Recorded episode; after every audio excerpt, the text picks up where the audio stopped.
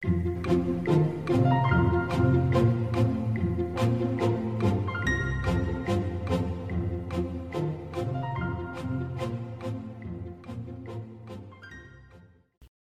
雨天在街上有人向你借手机，你会借吗？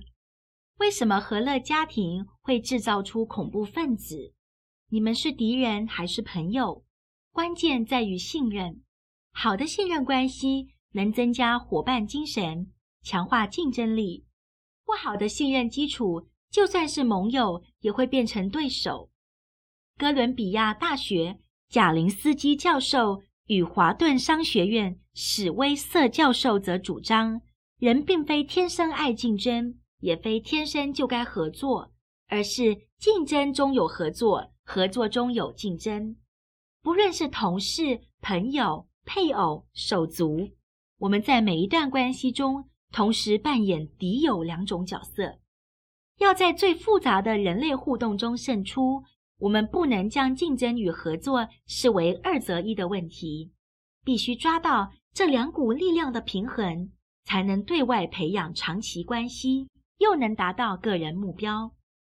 两位教授合著的《朋友与敌人》书中提到，他们所进行的借手机实验：如果在街上完全不认识的人向你借手机，你会怎么做？大部分的人。至少在一开始会有点不情愿，毕竟这年头手机很贵，而且通常储存着大量的个人资讯。我们大概不会随便就借人手机，得信任对方才行。两位教授请研究助理在下雨天时在火车站向路人借手机。我们在不同地点提出要求，不会让民众看到有人到处在借手机。研究助理用两种方式向路人借手机，一种是直接开口问：“可以借你的手机吗？我得打一通重要电话。”如果是这种问法，仅九趴的人愿意借手机给我们。在另一种情境，研究助理则会问：“下雨了，真抱歉，可以借你的手机吗？我得打一通重要的电话。”表面上看来，这句开场白有点荒谬，为了自己无法控制的事，比如下雨而道歉，有点莫名其妙。然而，这种不必要的道歉却能表达出关怀与温暖，带来信任感。如果先说下雨了，真抱歉，然后才借手机，自食其趴的民众愿意借，比一般的问法多四倍。其他类似情境的实验。也得出相同结果，例如，很抱歉你的班机延误，很抱歉你碰上塞车。不论那些道歉多么不必要，只要能表达出关怀，就能促进温暖的感觉与增加信任感。有了一丝信任后，就算可能被占便宜，人们也比较愿意采取合作的态度。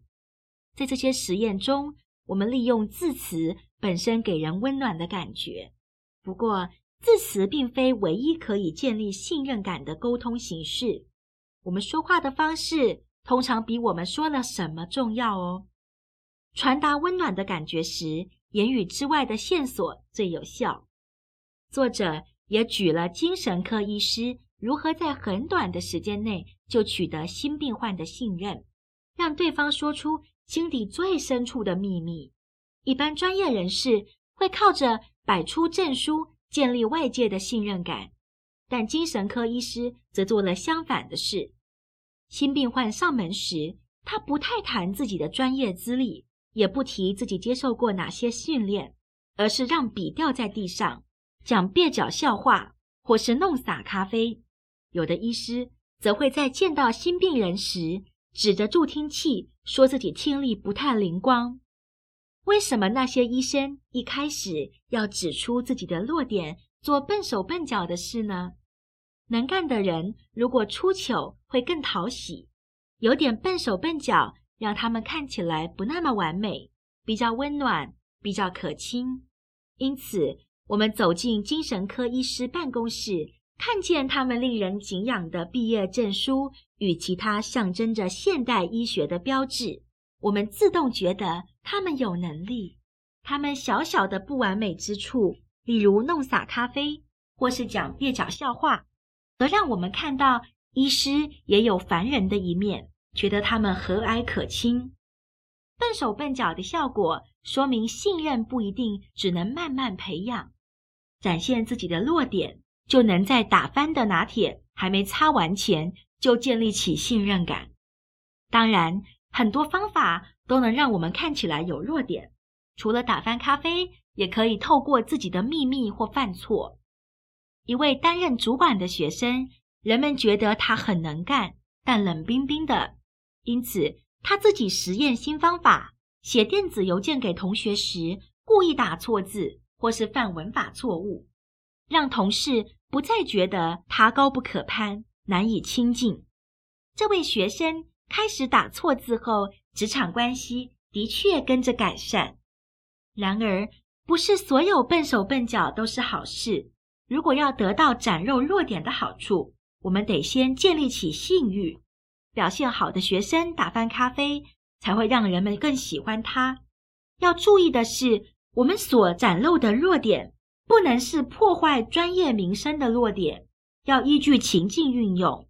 例如，精神科医师可以靠着打翻咖啡，告诉病患：“我一向笨手笨脚。”建立起信任感，但外科医师就不适合采取这种手法。我们所展现的弱点，不能是我们想得到对方信任的领域，这只能让别人怀疑起我们的能力。